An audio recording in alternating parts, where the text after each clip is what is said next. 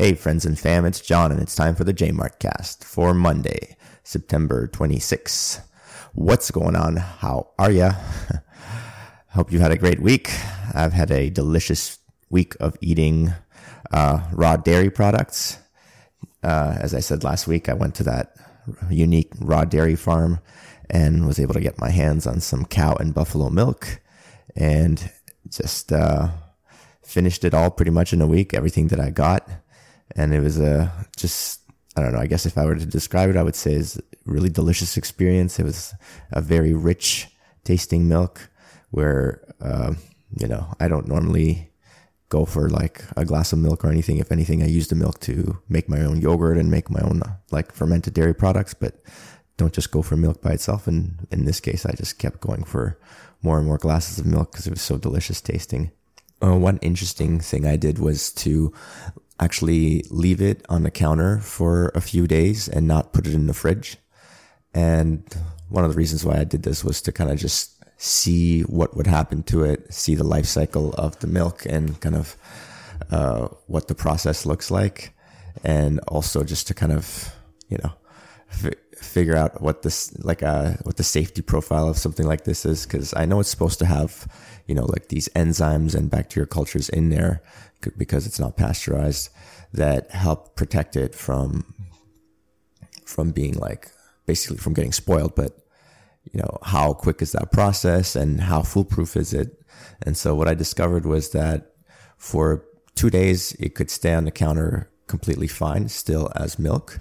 But then on the third day, it had uh, turned into what's called clabber. And this is basically like a yogurt, yogurt alternative. It just, for, for normal yogurt that I make, like I'll take the milk or I'll sterilize it, then I'll inoculate it with the yogurt culture and I'll keep it at a 37 degree temperature Celsius or about 110 degrees Fahrenheit. And then that's the optimal temperature for the bacteria to grow, colonize the milk and solidify into yogurt for the whole container. So in this case, basically that happened at room temperature through the bacteria culture that was already in the milk and it turned into like this basically yogurt alternative, which is called Clabber. And it tastes kind of like yogurt, but it's a little bit different. It's a little bit unique.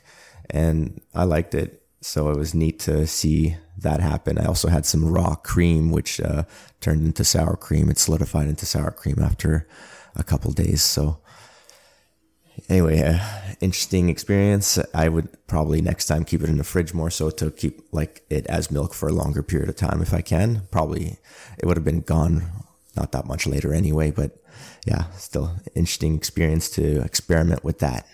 Okay, here's a funny thing that happened this week. So I was, uh, I don't usually use Facebook very often, but every once in a while I'll go on my Facebook account and, you know, like when I first had Facebook groups weren't really big, but now it seems like all the posts I see on my feed are from group posts. And so I'm part of this Oakwood Families group because uh, it supposedly was a good way to, you know, network with families um, in the neighborhood and, you know, get kids' old stuff, you know, recycle that kind of stuff. But so I saw a post from that group that was pretty hilarious. I'm going to pull it up. Hold on. Okay. It's this concerned parent asking the group, they go, question. My son wants to go for Halloween as Jafar from Aladdin. The costume has a turban. Is this cultural appropriation? I'm not lo- looking to hurt or offend anyone. And then they've got a link to like the Jafar costume. and like right away already, I'm like laughing at this like cultural appropriation of Jafar from Aladdin. Like Aladdin was already like if we're gonna even accept the concept of cultural appropriation, which I reject completely, but Aladdin was already like stealing, I guess, from the Middle Eastern culture. Like you're just taking from Aladdin. Like what the hell are you talking about? And then when you click on the link, it's just a regular like Jafar costume. It's pretty cool one actually. Like it's unmistakably Jafar. No one's gonna be look, looking at that and being like, "You are you trying to make fun of people who wear turbans?" Like are you crazy? Am I crazy for thinking that? Like, that Jafar's okay to wear as a costume? Like, what the hell is wrong with people? And then the worst part of it is like there's like a bunch of comments and you click on the comments and there's a bunch of people saying, yeah, this is like, it is cultural appropriation. You shouldn't get that. Like, what? The worst comment was like, if you have to ask, then you shouldn't, you shouldn't like, uh, wear. It's like, what are you talking about? this is so stupid. I don't know. Please let me know if I'm wrong, but I just don't.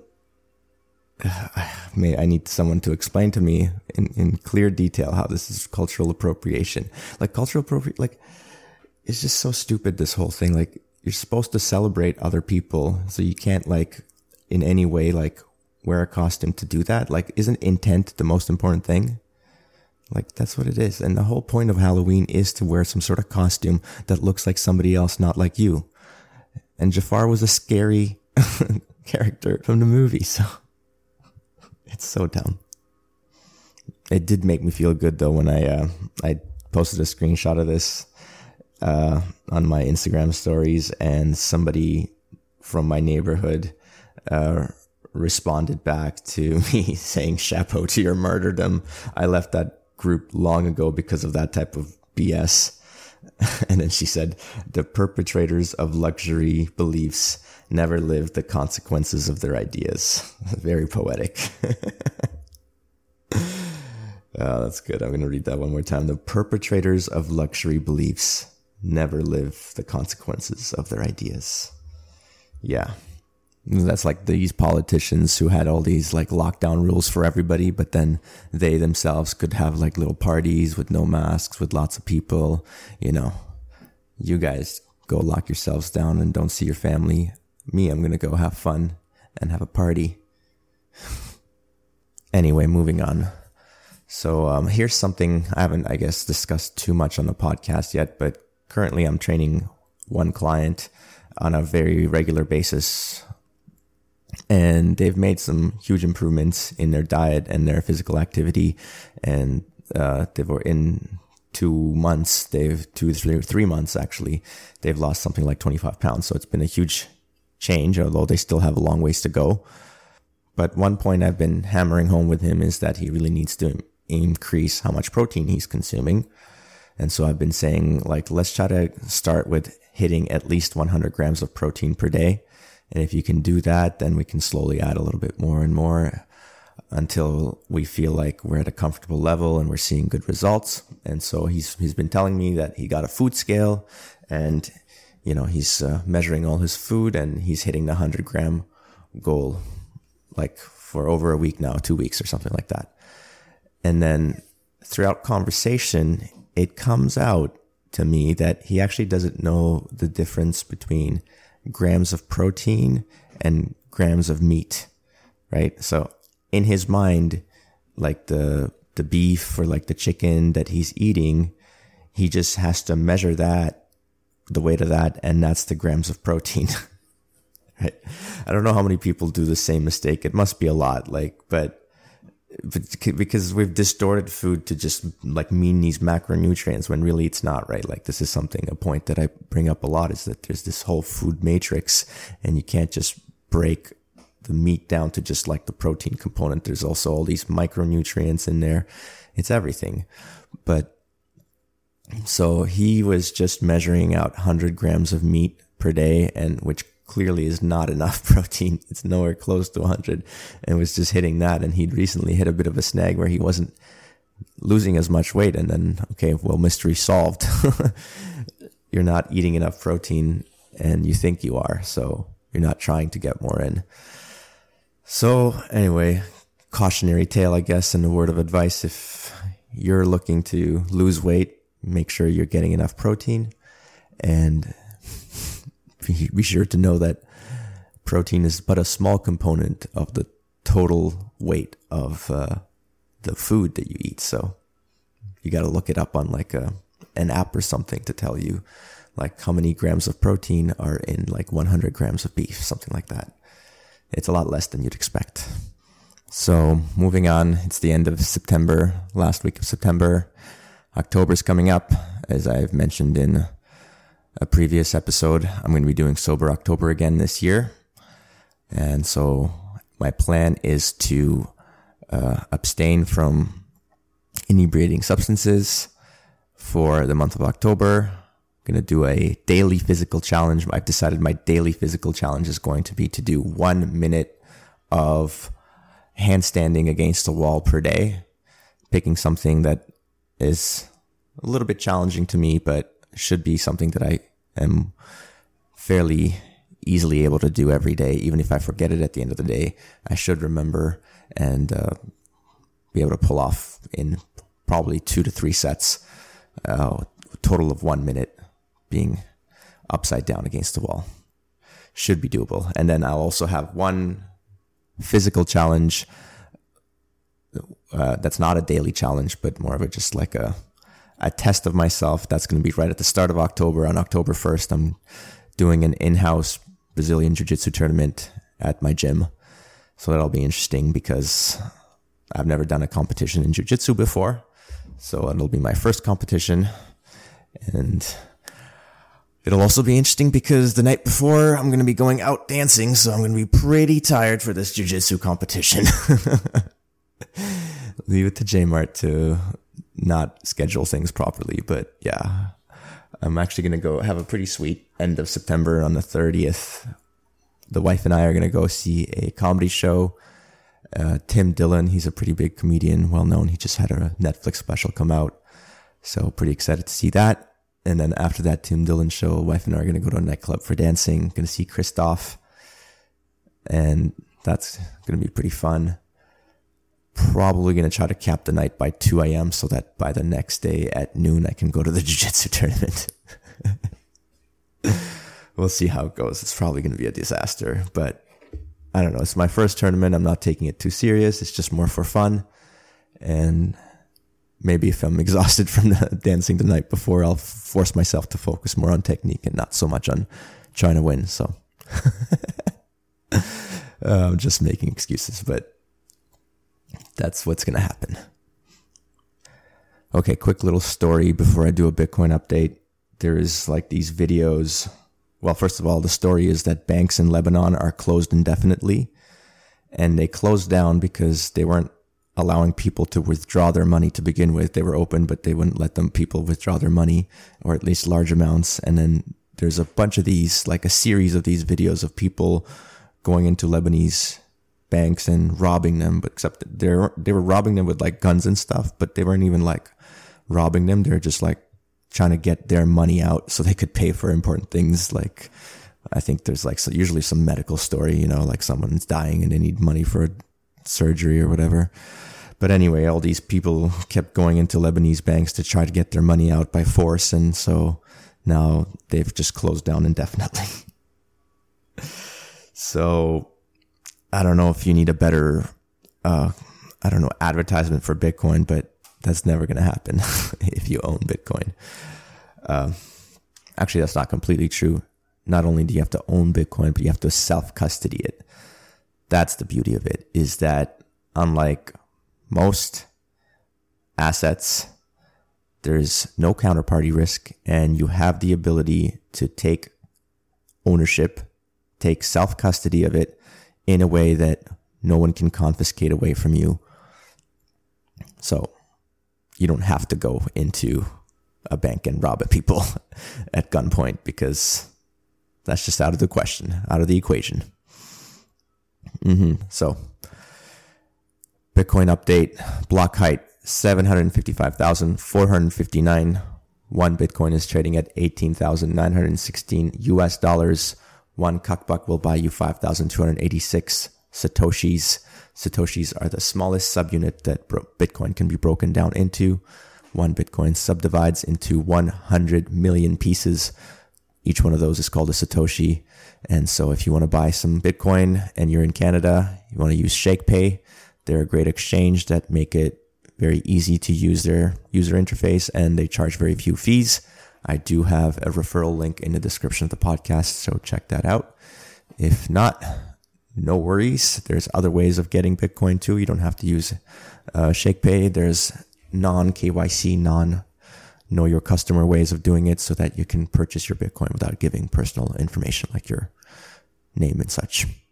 last week I mentioned that I was reading the book called The Fiat Standard, which is written by an author named Ammous, who is well known in the Bitcoin community as the author of the Bitcoin Standard, which is a really important, I guess, canonical book in the realm of Bitcoin. So now this is his follow up, the Fiat Standard, which is also very good.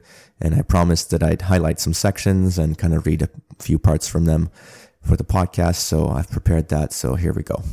Maybe before I read, actually, I should give a quick definition of what fiat means. So fiat is by decree is what it translates to. And it's just basically talking about how money is just paper money that has no actual value behind it, except for the fact that a central bank says that this is the money that we accept and therefore you must use it. That's all it means. And then here's uh, an excerpt from the Fiat Standard, Chapter 5 Fiat Balances uh, Universal Debt Slavery. The subheading is called Negative. Peculiarly, among all monetary systems known to the author, fiat is the only one where the sum of all balances at any point in time is negative. Because of the enormous incentive to accumulate debt and the fact that the native token is not physical or scarce in any real sense, financial institutions constantly generate negative balances for their clients. The total sum of all debts far exceeds the quantity of money available. All other media of exchange are pre- present goods, and any debt must be lent by someone who owns it first. So the balances always add up to a positive number. Yeah, so there's so much debt in the system, but not nowhere near enough money to cover that debt, and that debt constantly keeps increasing because of the interest, right?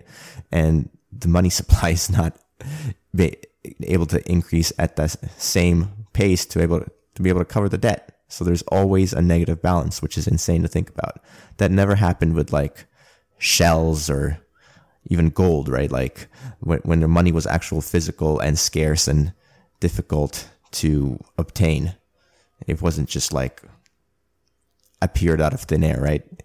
Like today's money does. anyway, Next uh, paragraph, he says, as explained in the previous chapter, the underlying technology behind the fiat standard is the ability to create monetary units through the process of lending.